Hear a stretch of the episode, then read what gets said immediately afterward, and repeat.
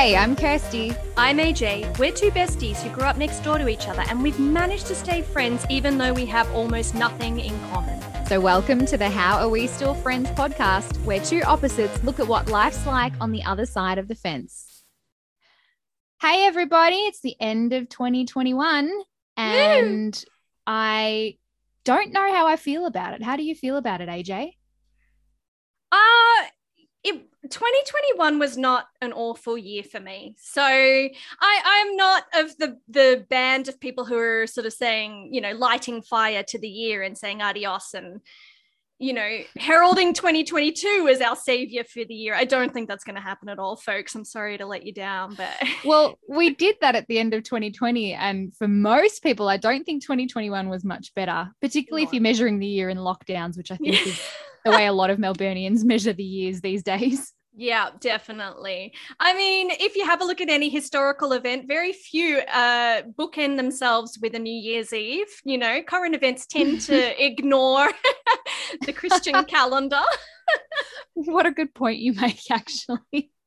that is really good point. So maybe bring on I don't know, March or something. Usually we're out of lockdown in March and everything's feeling a bit better by then. So yeah. Uh, maybe we'll just make March the start of the new year then. Yeah, yeah, that's our golden period.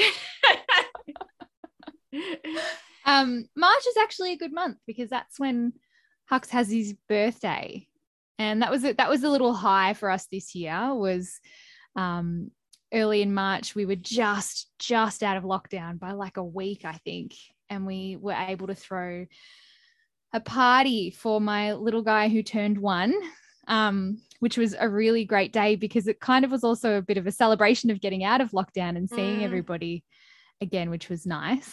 I um, think it um, might have been a little bit stressful for you. oh, just a little bit. Of not knowing what was going to happen. And then, you know, your style is a backyard barbecue, not a sort of big yes, event. I definitely wanted a backyard barbecue, but because of uh, visitor restrictions to your home, we couldn't have that because we couldn't quite get our numbers down, even just with immediate family. I think it was 15 or something in that stage, but we were allowed to have 100 plus at a venue. So we ended up hiring a hall and making it a thing. And let me tell you, I won't be doing that again. Next kid gets a backyard barbecue or nothing at all.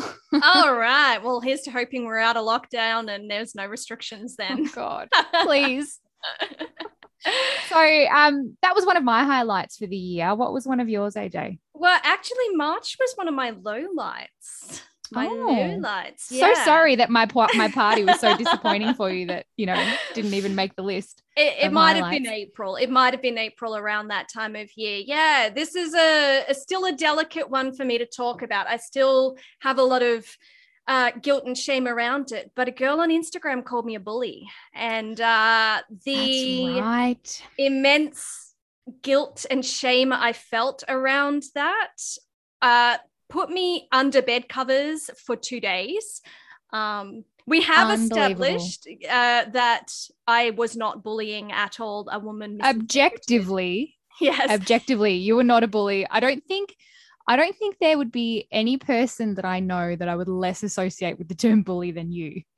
yes, as a chronic people pleaser, it is my worst mm. nightmare to be called a bully. Um, especially as you know, I've had bullying experience as a child as well. But look, I sent out an email. It was meant to be jokey, but I hurt someone and she called me out on Instagram without naming me. But it was a big realization of what it meant to be in the public space that this kind of cancel culture that we do have going on we none of us are immune to it at any point in time especially if we have a public image as i did on my business account.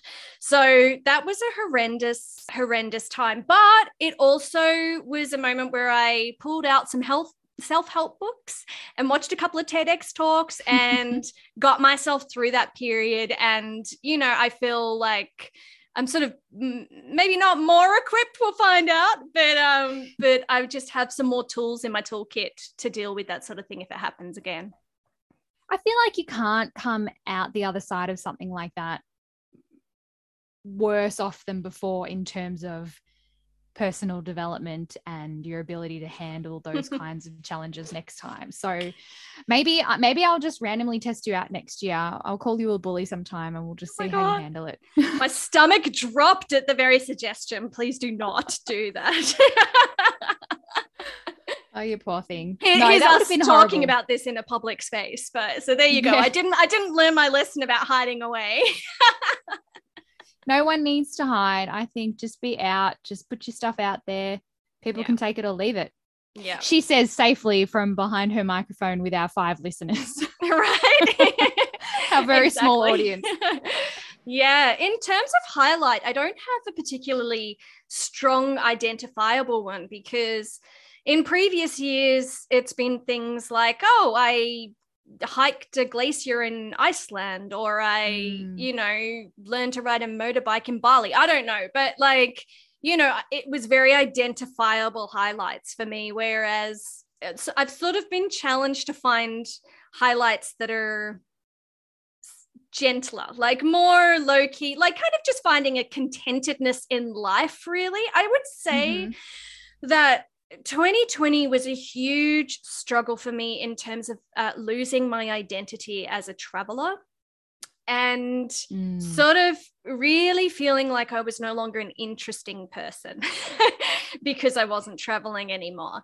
But 2021 made me realize that in the right setting, I can be entirely content being at home, being in one space, and find these moments of joy um, and sort of probably a more stable emotional state than when I travel.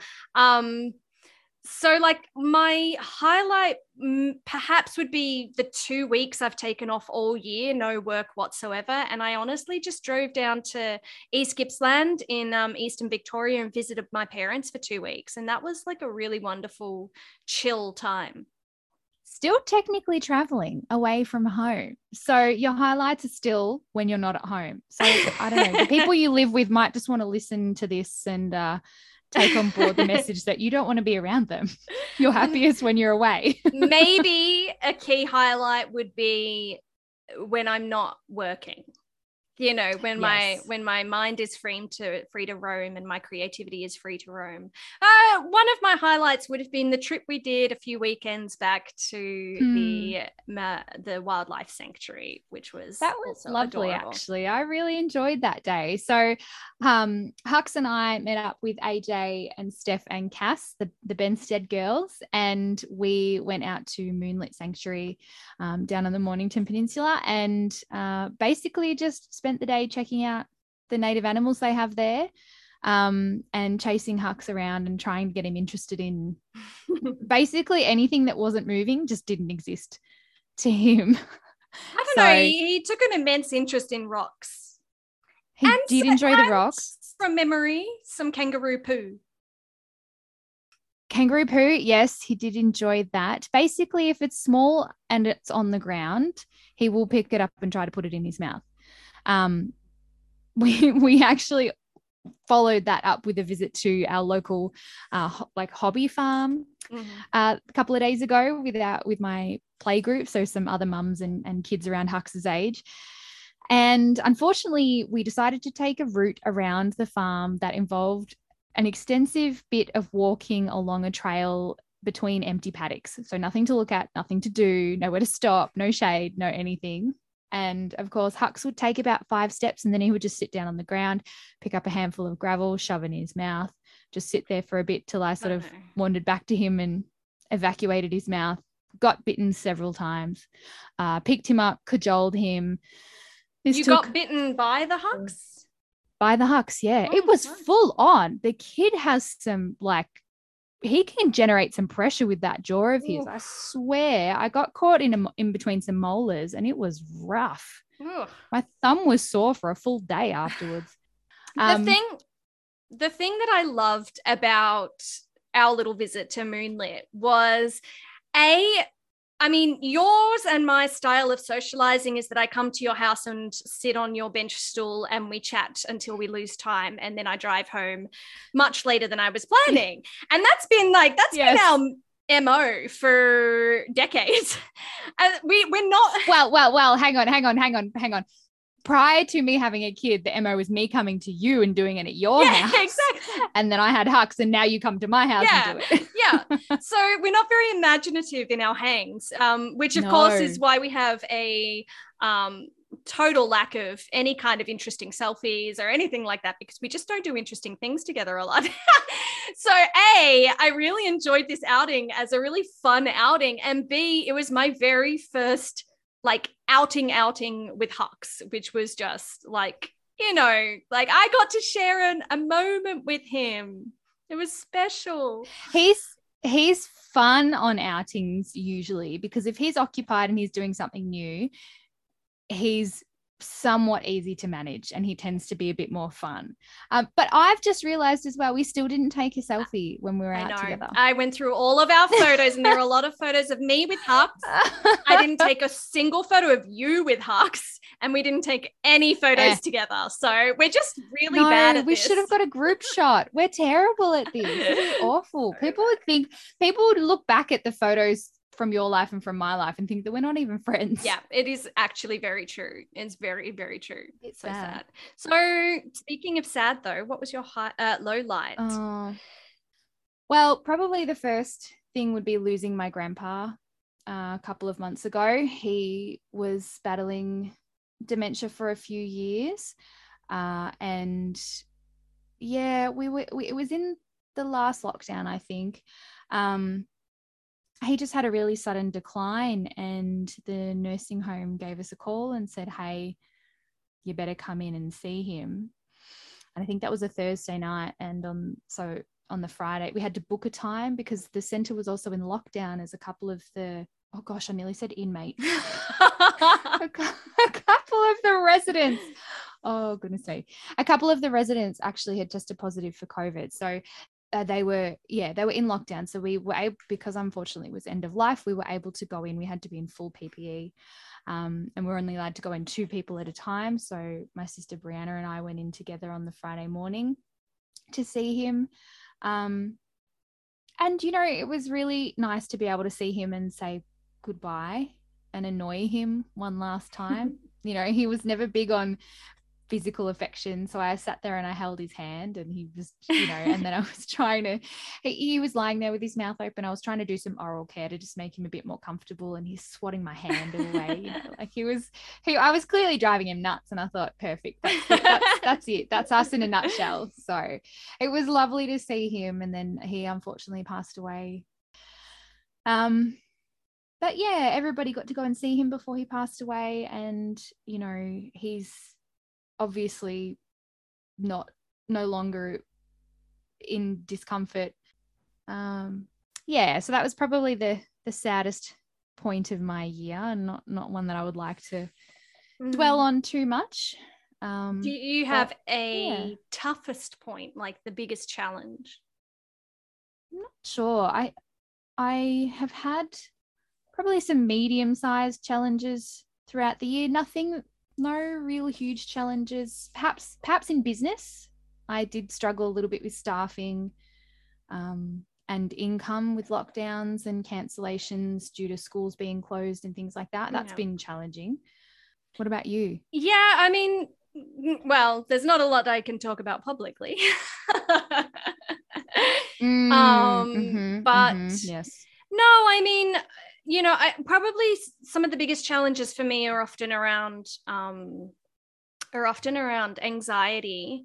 Um, so I've definitely had a few issues with dealing with my own anxiety and with my, you know, a sense that I'm sort of not a success in my bot in my career, which is not at all true. I know I'm wonderful at what I do, but I just haven't seen the the rapid growth that I see in other copywriters which is not what I even want in my Mm. business anyway. So, you know, it's just comparisonitis when I'm comparing with metrics I'm not even striving for.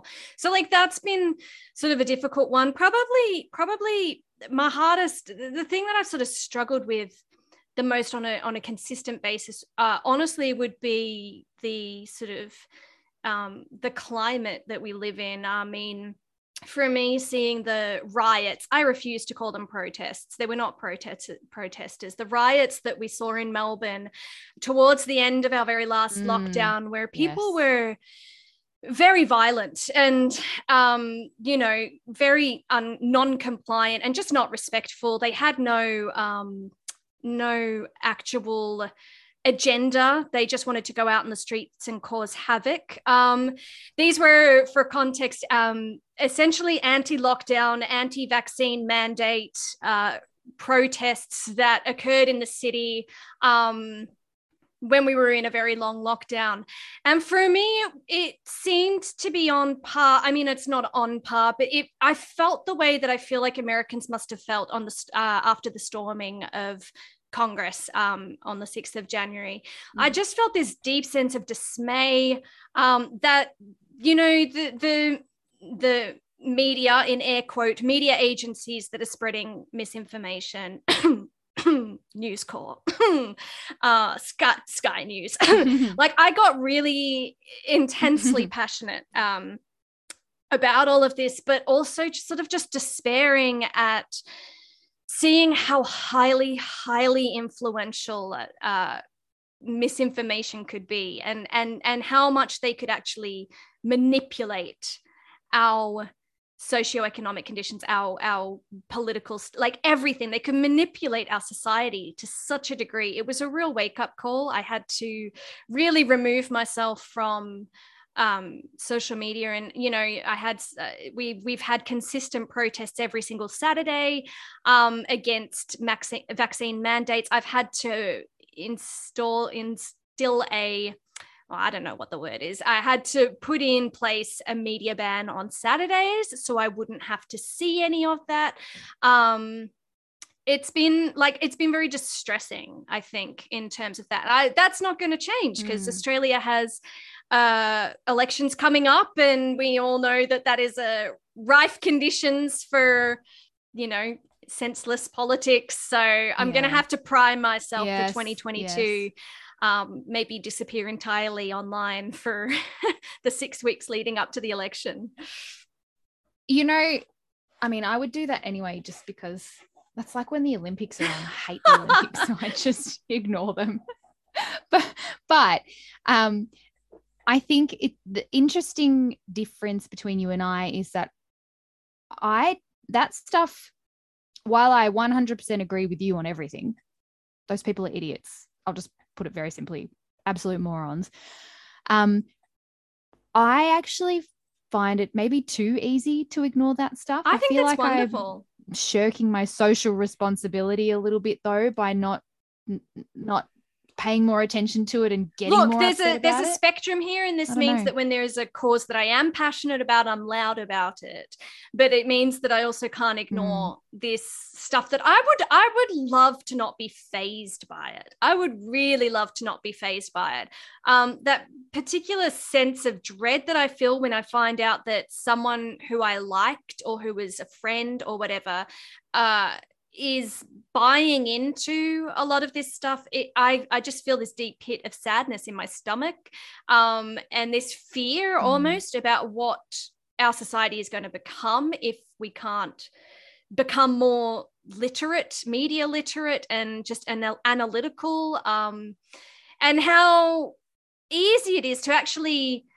uh, take a hold of uh, a concept such as question everything which is what i was told in my university degree was question everything how a concept like that can be used in such a malicious way of question the scientists question you know question everything and it's like it's not there's no intellectual basis behind it i just work i get worked mm. up like so this year has been a lot of me having to I, in 2020 as well but in 2020 i deleted my facebook account i didn't i wasn't immersed in it overly much in that space but it's starting to creep into the other networks that i'm on now and it just it hurts me to see us going down this route that we're going down mm.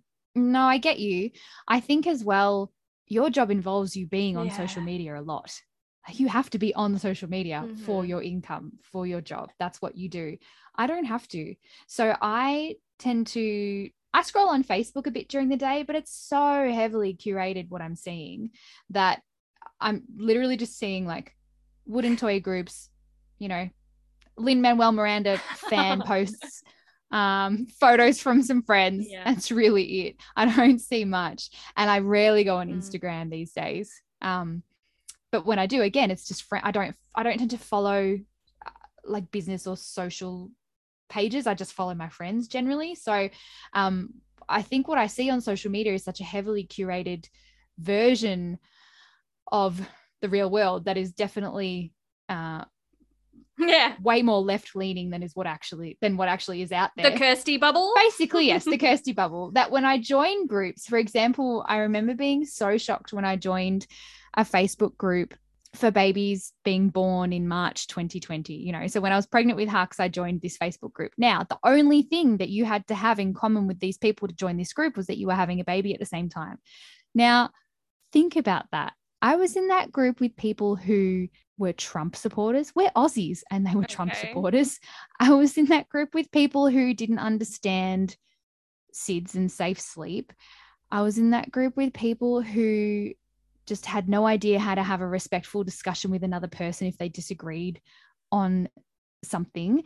It was horrific and totally eye opening to be like, oh, these people actually exist out there. I've just been living in my Kirsty bubble, as you say, and I've just been blissfully ignorant about all the shit blokes that sometimes you know are surrounding you and you just don't know about it because you have nothing to do with them. And then all of a sudden you've opened this little door into what the world is like on the outside. And i just wanted to shut it and go back into my bubble. But isn't it funny i don't like these people. that a group that was created probably with a fairly clear purpose of sharing children's milestones who were born in the same month turned into a space that where Trump was spoken of. That doesn't even, you know, like uh, mm. I think hmm. that's the kind of a space we live in now is that it's hard to avoid these sorts of things. You know, it's hard to avoid. I mean, it's a really difficult space for us to to navigate when not only have uh, all these sorts of opinions become mainstream but also they've become so exceptionally polarized. Like it's not there's no middle ground anymore. Yes. it is extreme on both sides and i'm guilty of that as well 100% um it's yeah it's just been globally a sort of unpleasant space to be in um, Yes, I don't disagree. My part, my poor mother-in-law, who I love to pieces, um, she works um, in the deli at a supermarket, and she is exempt from wearing a mask, um, medically exempt, and she has a sticker or a badge on her hat and on her shirt saying I'm exempt. And she was telling me that um, one day a little while ago, she got yelled at three by three different customers in the day for not wearing a mask. Goes so it ways. goes the other yeah. way as well. Is that yeah, we we have some sort of crazy militant people on the mask wearing side too.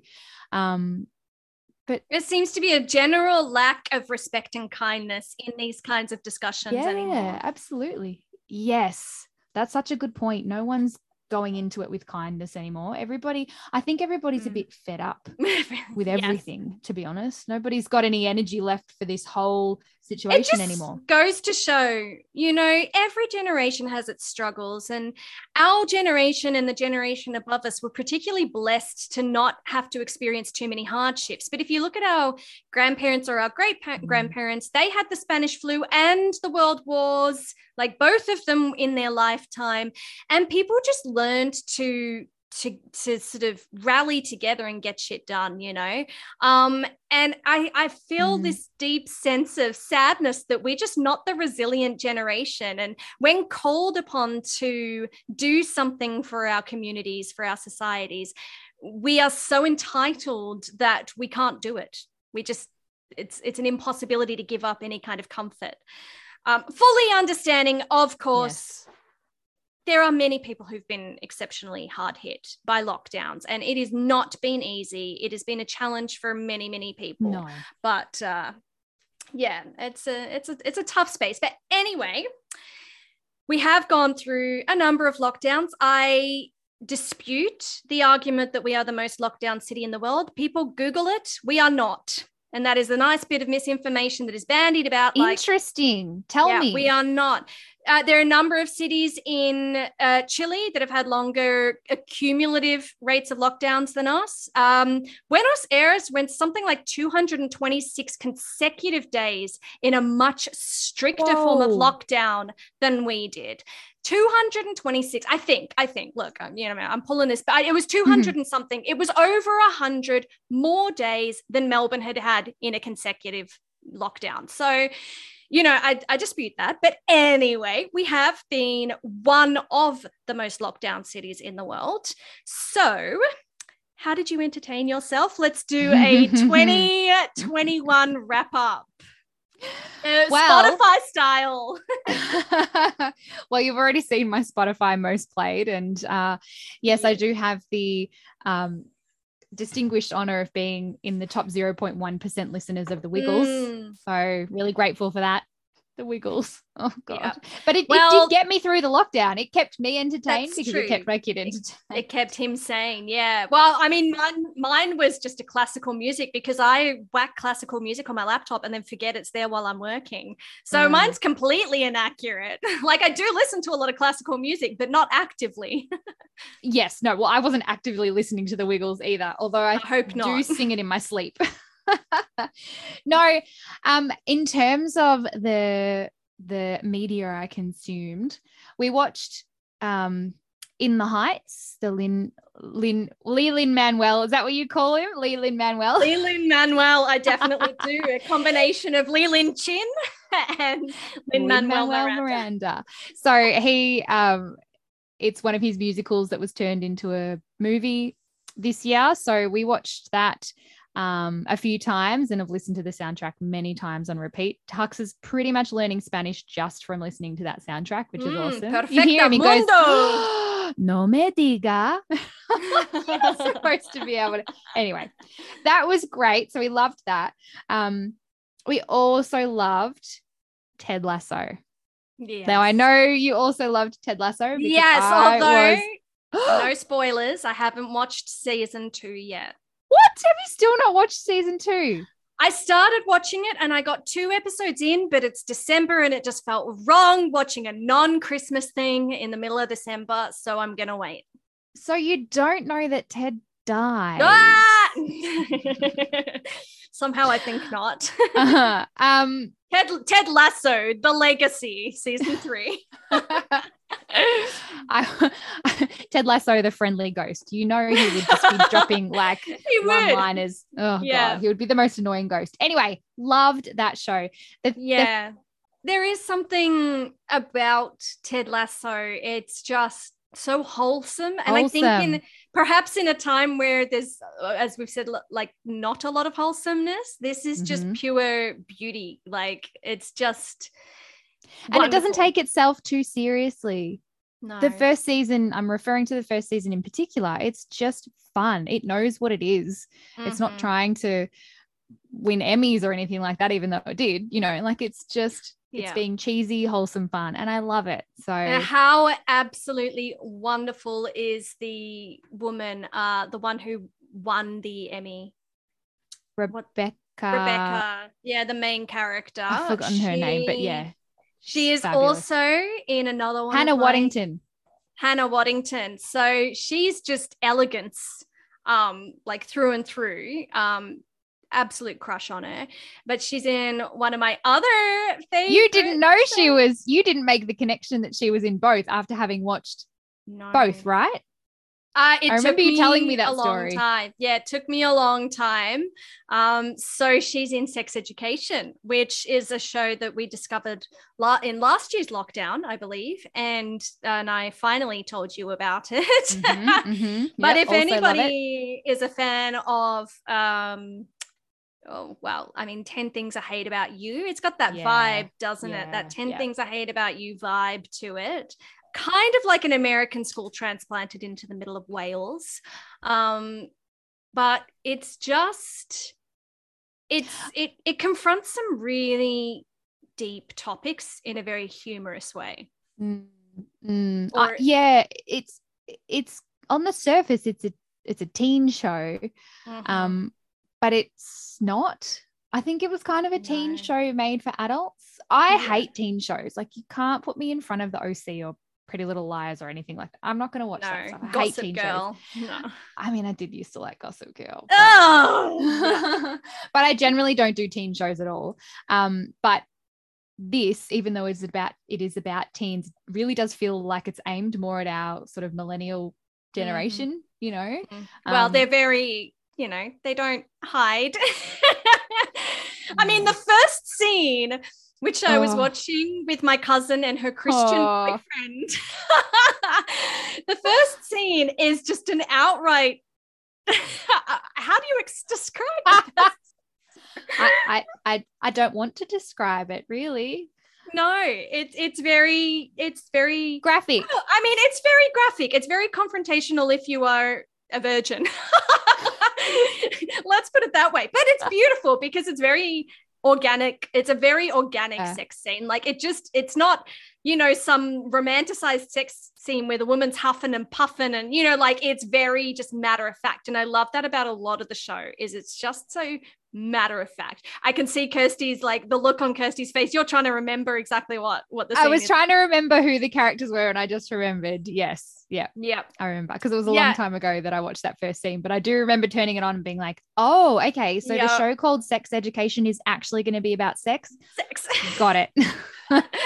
but that is a wonderful and we had season three come out this year so of course we went back and marathoned the entire series and that was you know that was good lockdown fun that was Mm. really enjoyable um, stuff and the season season three was a little bit you know a lot of people didn't like it um, but i quite liked the topics that were talked about yeah, I kind of agree. I didn't really feel like a lot happened in season three. They didn't feel it didn't feel as though there was a really solid plot line and and story Mm. arc. The characters, you know, they developed and all of that, but I remember it being near the end of the season, and I was like, nothing's actually happened. I this think it was it was a difficult topic because of, they had to sort of talk about children or teenagers feeling comfortable enough in their own identities, but de- being denied that comfort by the educational system, the strict standards of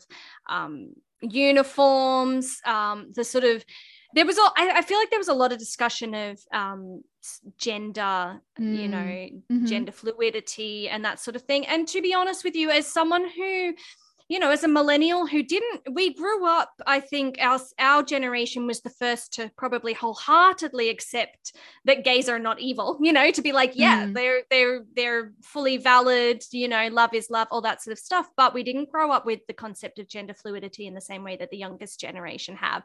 And so for me, it was almost educational as well to be, it, it sort of challenged my own notions of, um, of things. So it, it's, I, I think it's a wonderful show. Yeah, I I quite enjoyed it. Um, Daniel enjoyed it too. We would sit down and watch it together. It was good fun. You cheer for your favorite characters, and you you know, which you do with any show. But there are certain characters Yeah. that you get really invested in. I love Yeah. Eric. And you know, when they make mistakes, you kind of just bury your face in your hands Yeah. and go, "Why? Why did you do that?" um, I just get too emotionally involved. I think all of our oh, oh, my favorite characters are basically the entire supporting cast except for the two main characters, Mm, which I, yes, which I yes. have learned is not actually. I thought everybody would just be infuriated by Maeve and by Otis and by their selfishness. Don't tell me they're not. People think this is an epic love story. What? And I've gone online and there are endless stickers of Maeve. Like people think she's this ah. cool, kick ass feminist. No, I don't see it, guys. I'm sorry. I do not see it. She is Oh, selfish no, and needs to her. grow up. Yes, she's such a child. She thinks a lot of herself. I think that's it. And you know, it's it's very, oh, but I had a tough life and so woe is me. And that is just for three seasons of woe is me. It's like, come on, girl. Just move the Yes. fuck on now. Like exactly. Or go and get some counseling and get some help to work through it. She's Yes, she's, so she's- passive. She's so passive Yes. as a character. yeah. Um Everything it- happens to her. yeah yeah and and this idea and i've seen it in multiple shows and that sort of thing where these supposedly epic love interests but they stomp all over the people around them. Mm. And I remember that in season two, the first time that Otis and Maeve go off and have a little ditty fun thing together, Otis abandons his best friend and shit Oh. happens. Really bad shit happens to his best friend as a result. And there's never any satisfying acknowledgement No. That he screwed over a best friend big time for a girl and and and this occurs multiple times Mhm. and so I'm like, why are people champion championing a relationship that becomes so insular that they completely forget about the people around them when it happens, and they're horrible to their partners that they, you know, sort of as the romance is butting heads and stuff, they go and take on other partners, and they're horrible to these other partners. I don't get it. Sorry, guys, it's a hard no from me. yeah, no, unhealthy, toxic, not a really good role model in terms of, you know, how we treat our friends and how we treat those around us. So, no, I hate the main characters. I just love, as you Mhm. said, the supporting cast. I like everybody else, hate the main two. no, Yeah, but I'll keep uh-huh. watching. All right. Uh, you are not a ginormous book reader, but is there Oh, I have one though. Yes, Ooh. yes, yes. I'm only part way through it. I think I'm like 20% of the way through it. You're you will have no idea what it is. It's called. Not All Diamonds and Rosé by Dave Quinn. And it's all about the behind the scenes of the making of the housewives. Ew, that sounds horrible. It's so interesting though. But you know it's not real, right? Well, it's interesting because some of it is real, and that's what they talk about in the book. So they talk to all the executive producers and the producers and the behind the scenes team, and they also talk to some of the original housewives as well. And it's written in a an interview format.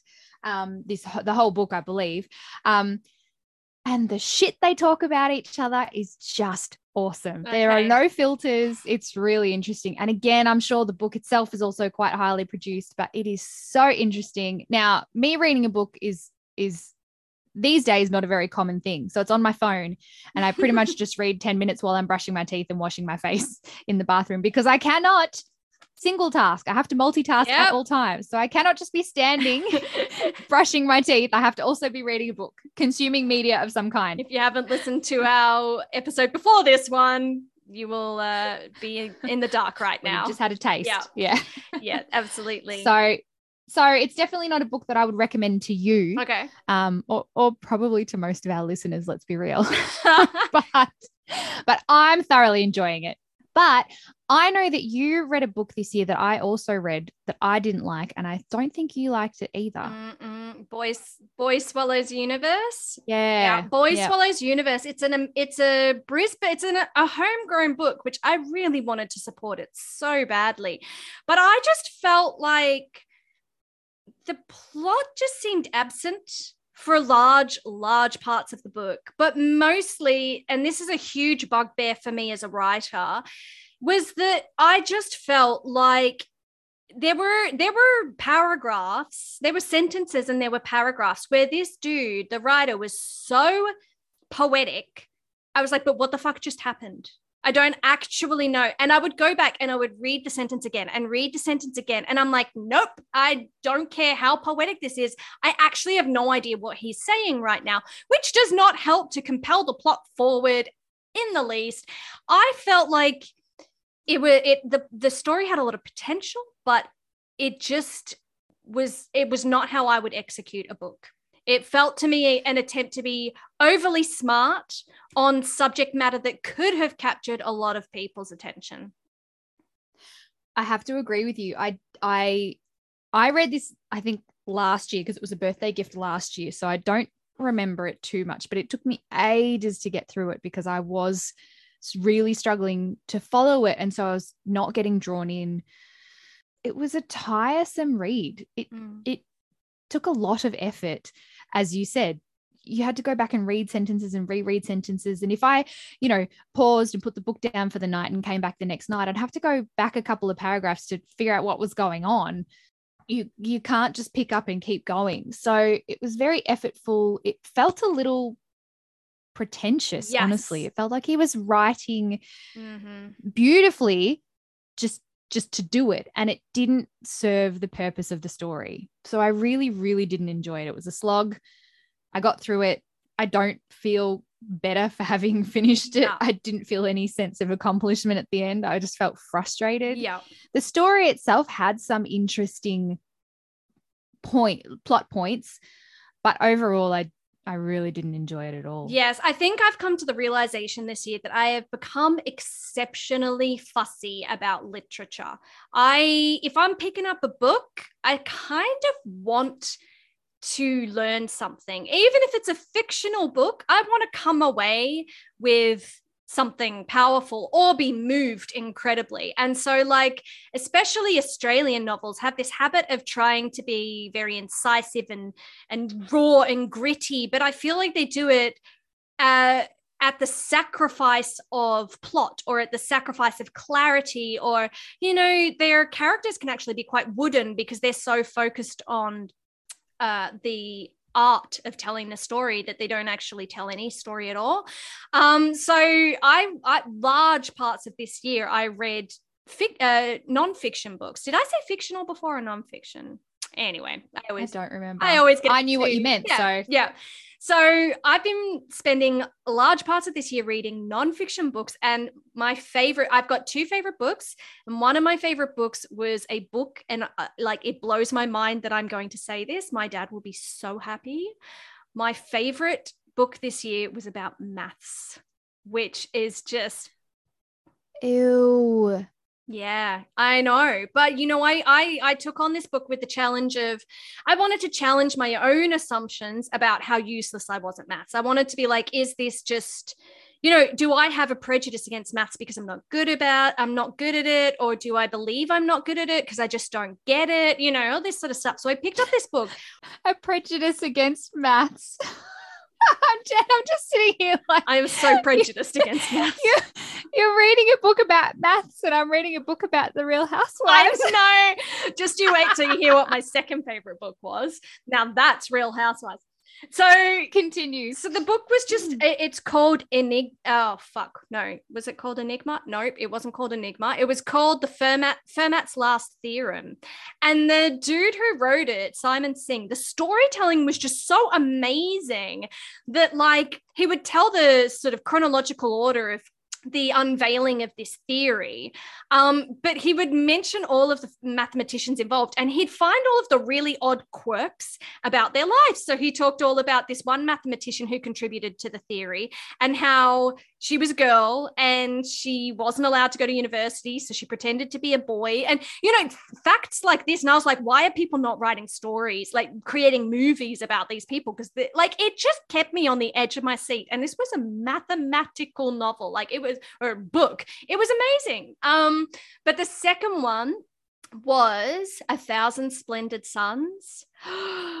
Never heard of it. Okay, so it's by Khaled Hosseini. I'm probably saying that wrong, but um, I, oh my god, this book this book broke my heart a thousand times over. It's fictional, but it's set in Afghanistan, and honestly, if you had read this book one year ago, you would have finished it with hope. But of course, I read it Mm. this year, and it, it is a story all about women, two women in Afghanistan, going through all the different kind of regimes that Afghanistan has gone through, like the Soviet regime, followed by the warlordism, followed by the Taliban, followed by the Americans, and the shit that these women had to go through. And the book is written in such a way that you know that this, like, someone in Afghanistan is going through this right now. Like, you just you Mm. know and oh it a thousand times over it broke my heart. Like i just i put it down and i was like that was a bloody masterpiece. Like that it i cannot explain just how gripped i was. And i mean it's hard. It's so hard to read because the treatment of women in this country i mean it was also really hard to read in the context of my own country where people are declaring dictatorships and discrimination based on choices that they've made. Whereas you know in afghanistan i was sitting there reading this book about women who aren't allowed to leave the house or laugh or wear clothes that reveal their face because they were born without a penis. Like it's just the perspective that it brings to your life and the compassion that it brings to much greater situations than oh it was a it was a mind blowing so i highly highly recommend that one if you can handle the read. See the interesting thing there is is that that obviously stirred up a lot of emotions for you Mm. including probably some that didn't leave you feeling great. I don't want that when i'm reading like i'm reading for escapism. I'm not reading feel things yeah. oh gosh that sounds terrible i want to i want to kind of just i like light generally fun reads that aren't too deep so i'm uh, not no yeah, I, I, guess do understand. I do understand. See, I watch things with that same purpose. So, Mm. especially in the last two years, I've been very protective of sort of what moves me and and how. So, I've eliminated any kind of violent gore from from my viewing, and it's all like Schitt's Creek and you know, like Mhm. very best show ever by the way yeah, exactly. Very light-hearted, sort of fluffy stuff. Um, although Schitt's Creek is so deep. But anyway, um, Mhm. it's stuff that makes me feel really good. Um, but that's like my nightly viewing when I'm winding down. If I'm on a lunch break and I just want something, you know, that can switch my mind off.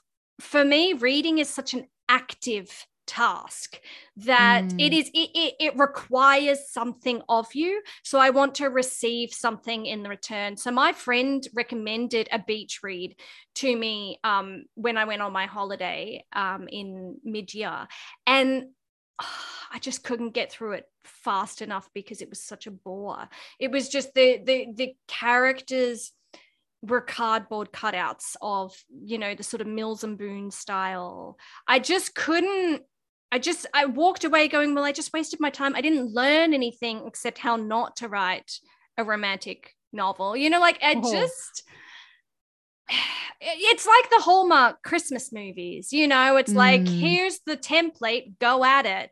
But you know, I mean, I, I've noticed with a lot of these Hallmark Christmas movies, and in fact with a lot of these these sort of Mills and Boons type type books, that um, the women are objects that are ogled by the men. Like it, the, the format is always that the men are fascinated by the women, or in fact, the main character. And the main character is almost always a woman, but I've also watched one recently where it was a gay man. But they're these main characters are actually really self-absorbed. And when you watch the unfolding of this romantic relationship, it's always the man trying to figure out the mystery of the woman they're chasing. And there's never any reciprocation. There's never any. So what about you? Tell me why are here? Like, you know, you don't know who these love interests are. You're not in. Um, I, I I totally see what you're saying. I don't watch that kind of stuff either because that would drive me a little bit crazy. I get what you're saying, but also I think that there's a very large market out there for that stuff, and that's why it keeps getting made. Yeah, well, I mean, there are a lot of people who just want pure escapism and that predictability of a plot Mm. line, and they don't want complex characters. And, you know, like, but I suppose because I'm an aspiring writer, I love art in its deepest form. I love stuff that moves me. And so if I engage in something that doesn't move me in some way, then I walk away feeling like, well, that was a bloody waste of time. There aren't enough minutes in my lifetime to watch everything I want to watch, and that one didn't move me. God damn it! well, speaking of moving people, I hope we've moved you all this year, listeners, with our with our new podcast. yeah. So How was that segue? here's a question for you all: What is your favorite podcast of 2021? Oh, mate, that was cheesy. so cheesy. It's clearly us, though. Um, yeah, obviously, I can't. I have no other answer to that apart from how are we still friends? The podcast. Um, but thanks for being with us this year. We will be back in 2022 uh, with some more episodes for you to listen to. Find us on Instagram and Facebook at Still Friends Pod and we will see you next year. See you next year, guys. Bye.